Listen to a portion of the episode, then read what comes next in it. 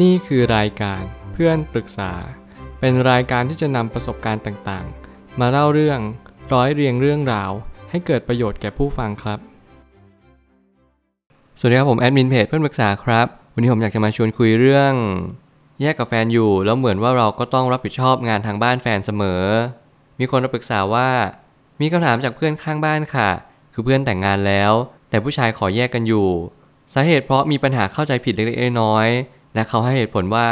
ระยะทางเดินทางไปทำงานมันลำบาก อยู่บ้านเขาเองสะดวกกว่า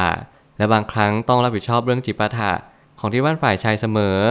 เดี๋ยวก็เรียกไปจ่ายตลาดแทนบ้าง เดี๋ยวก็เรียกไปทำธุรกรรมให้บ้าง วงเล็บอันนี้เข้าใจ หลายครั้งก็เรียกให้กลับบ้านไปเฉยๆ เพราะต้องกลับบ้าน จึงเสมือนว่าไม่สามารถใช้ชีวิตคู่ได้ตามปกติ คืออยากถามว่ามันสมควรเป็นแบบนี้ไหมคะ หรือจะแก้ไขยังไงดี คือจริงๆแล้วเราต้องเท้าความก่อนว่าเรื่องทุกเรื่องมันแล้วแต่คู่แล้วแต่ครอบครัว รวมไปถึงแล้วแต่วัฒนธรรมของคนคนนั้น เราไม่สามารถจะไปชี้ชัดได้ว่าสิ่งนี้ถูกหรือสิ่งนี้ผิด จนกว่าเราจะสัมผัสในสิ่งนั้นจริง ๆ บางคนโอเคกับความรู้สึกนี้ เพราะว่าเขารู้สึกว่า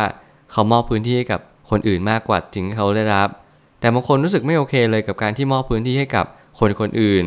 เพราะว่าเรารู้สึกว่าทุกครั้งที่เรามอบพื้นที่กับเขาเรารู้สึกอึดอัด รู้สึกพื้นที่เรามันไม่พอ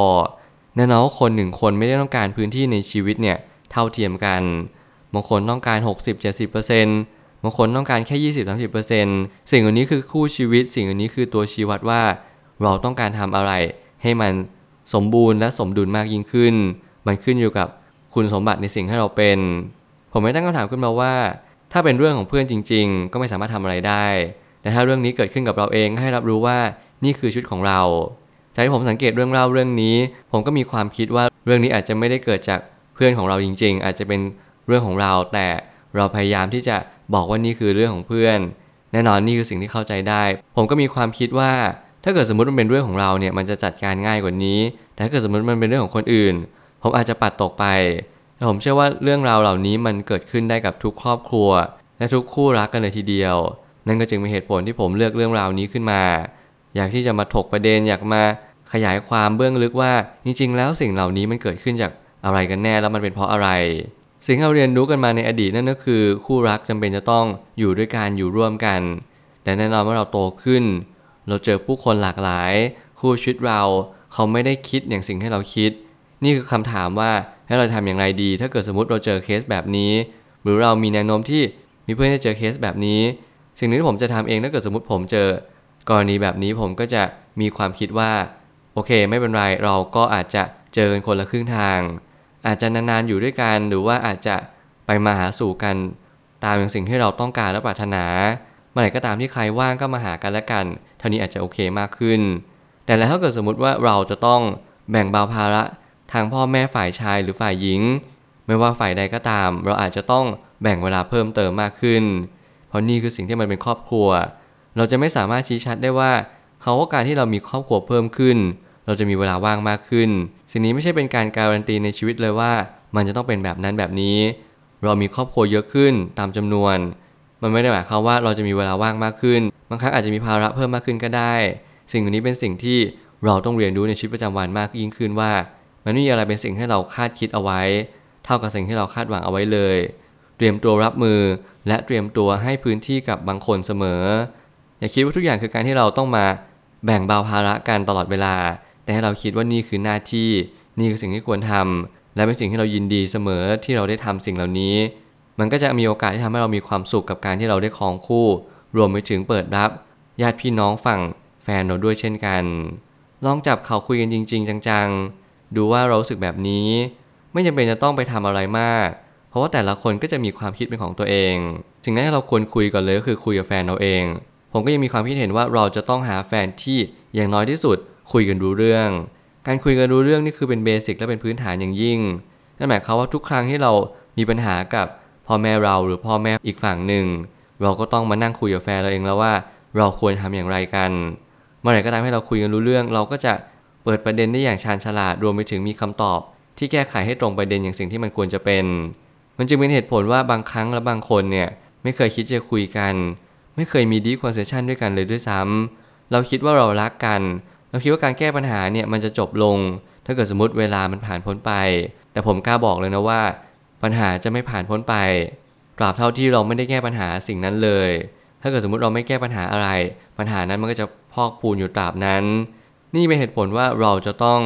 ค่อยๆ สังเกตชีวิตของตัวเราเอง สังเกตชีวิตของแฟน เรียนรู้ว่าแต่ละคนมีปัญหาอะไรบ้างนำมันมาคุยกันได้ไหม พยายามหาช่วงเวลาเป็นเซสชั่นประมาณแค่ 10-20 นาที มันนั่งถกประเด็นว่า เออปัญหาที่เกิดขึ้น ความรู้สึกในช่วงนี้มันเป็นอย่างไร แล้วเราค่อยๆ แก้ไปทีละประเด็น บางคนนึกถึงแต่เรื่องของตัวเอง บางคนก็นึกถึงแต่เรื่องของคนอื่น ไม่ว่าทางใดควรจะมีความพอดีเข้ามาแทรกบ้าง ไม่เช่นนั้นชีวิตจะขาดสมดุล ในกรณีนี้ผมเชื่อว่า การที่ถึงคนอื่นเนี่ยมันจะช่วยให้ทุกอย่างดีขึ้นมากเลย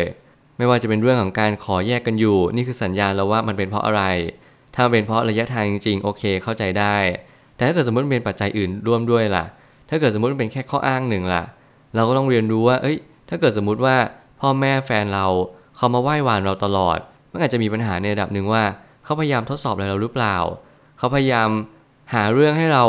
ทำเนี่ยมันเป็นเพราะอะไร เจตนาเขาอาจจะอยากหาเรื่องคุย เจตนาเขาอาจจะอยากให้เราสนิทสนมกับฝั่งเขา หรือนี่คือนิสัยของเขาเองที่เขาแสดงออกมาเราจะต้องวิเคราะห์ แตกย่อยประเด็นออกมา แล้วก็ต้องการคำตอบว่าสิ่งนี้คืออะไร เพื่อให้หาคำตอบว่า บางครั้งการแสดงออกอย่างหนึ่ง ไม่ได้แปลว่าเป็นสิ่งที่เขาแสดงออกจริง ๆ ชี้ชัดให้ได้ว่าสิ่งเหล่านี้คืออะไร ลงความเห็น พยายามขอคำแนะนำจากผู้รู้ รวมไปถึงสังเกตให้มากที่สุด สัญญาณทุกสัญญาณมีผลมากๆ ต่อคำตอบ และต่ออนาคตของเราอย่างหาที่สุดมิได้เลย หากว่าเราต้องรับผิดชอบหลาย ๆ อย่าง ไม่ว่าจะเป็นทางบ้านเราทางบ้านแฟน รวมไปถึงทางบ้านครอบครัวของแต่ละฝ่ายอีก เราอาจจะต้องมาบริหารเวลาและนั่งขบคิดมากขึ้น เมื่อเราต้องมานั่งขบคิดในเรื่องบางเรื่องที่เราอาจจะคิดว่ามันไม่จำเป็นแต่นี่คือความจำเป็นอย่างหนึ่งของชีวิตคู่ ถึงแม้ว่าคุณจะไม่มีชีวิตคู่ สิ่งที่คุณเกิดมามีพ่อแม่ มีพี่น้องคุณก็ต้องขบคิด แม้ทั้งเรื่องของตัวเราเอง เราไม่อยากจะขบคิดมากสักเท่าไหร่ เราก็ต้องแบ่งเวลามาขบคิดกันบ้างสักนิดหนึ่ง เมื่อไหร่ก็ตามที่เราเริ่มต้นแบบนี้ชุดเราจะเข้าที่เข้าทาง เข้ารูปเข้ารอยมากยิ่งขึ้น มันก็จะทำให้ชุดนั้นดำเนินไปอย่างสิ่งที่มันควรจะเป็นเวียนดูที่จะเข้าใจชีวิตเวียนดูที่จะตระหนักรู้ว่า เราจะไม่สามารถที่จะทำอะไรได้เลยอย่างถูกต้อง ถ้าเราไม่เข้าใจอย่างถูกต้อง ทุกอย่างเริ่มต้นที่ตัวเราเอง การที่เรามีความรับผิดชอบมันอาจจะเป็นสิ่งที่เราดูเหนื่อยยาก เราดูเป็นภาระทุกสิ่งทุกอย่าง แต่นี่คือการทดสอบนี่คือสิ่งที่จะชี้วัดว่า เราจะดูแลกันไปต่อรอดฝั่งหรือเปล่า เรื่องบางเรื่องเป็นเรื่องเล็กๆ น้อยๆ เขาว่าเล็กๆน้อยๆของผมก็คือเป็นเป็นแค่ความรู้สึก มันยังไม่ส่งผลต่อชีวิตขนาดนั้น เราแค่รู้จักที่อดทน ฝึกที่จะมองการไกลว่าเฮ้ยเรื่องราวเหล่านี้เป็นเรื่องปกติสามัญคนแต่ละยุคไม่เหมือนกัน คนยุคนั้นเขาอาจจะมีความคิดในแบบหนึง่ง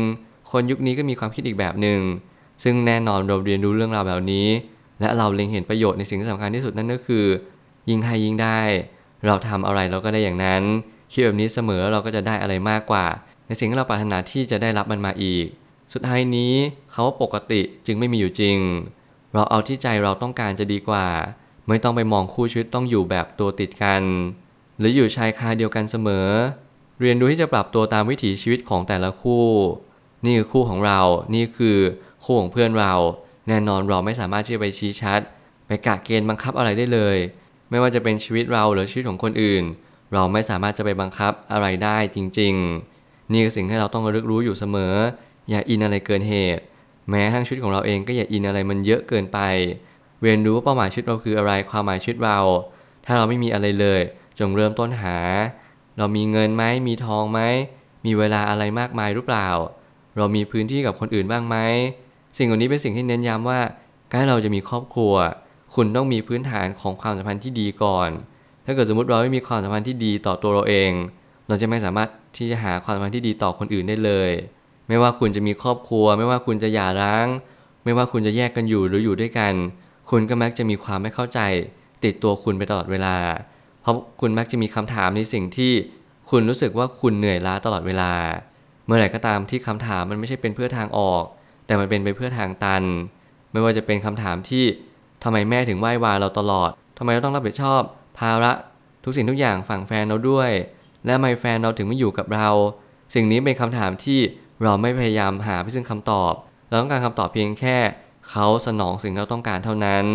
พยายามตั้งคำถามจริงๆคำถามมันเป็นคำถาม และเราต้องการคำตอบจริง ๆ เพราะเราจะนำมาปรับปรุงแก้ไขเรียนรู้ว่า คนคนหนึ่งเขารู้สึกแบบนี้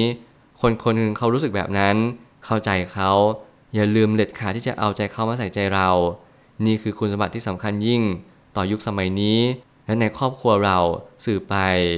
ผมเชื่อว่าทุกปัญหาย่อมมีทางออกเสมอ ขอบคุณครับ รวมถึงคุณสามารถแชร์ประสบการณ์ ผ่านทาง Facebook Twitter และ YouTube และอย่าลืมติด Hashtag เพื่อนปรึกษาหรือ f r ร e n d Talk ด้วยนะครับ